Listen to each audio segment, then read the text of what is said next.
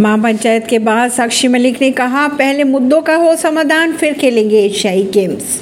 बजरंग पूनिया ने इस मामले पर कहा कि हमारा आंदोलन जनवरी से जारी है, लेकिन कुछ मीडियाओं के चैनलों द्वारा आंदोलन खत्म होने को लेकर प्रोपोगंडा फैलाया जा रहा है। हमने आज पंचायत की है, सरकार के साथ हमारी बातचीत भी हुई है। उन्होंने कहा, हमारे दो ही मुद्दे थे। सोनीपत में रेसलर्स की आज महापंचायत का आयोजन हुआ है? इस महापंचायत में रेसलर्स विनेश फोगाट, साक्षी मलिक और बजरंग पुनिया सहित कई पहलवान शामिल हुए। इसके साथ ही ब्रजभूषण के खिलाफ बयान देने वाले रेफरी जगबीर सिंह भी पहुँचे थे।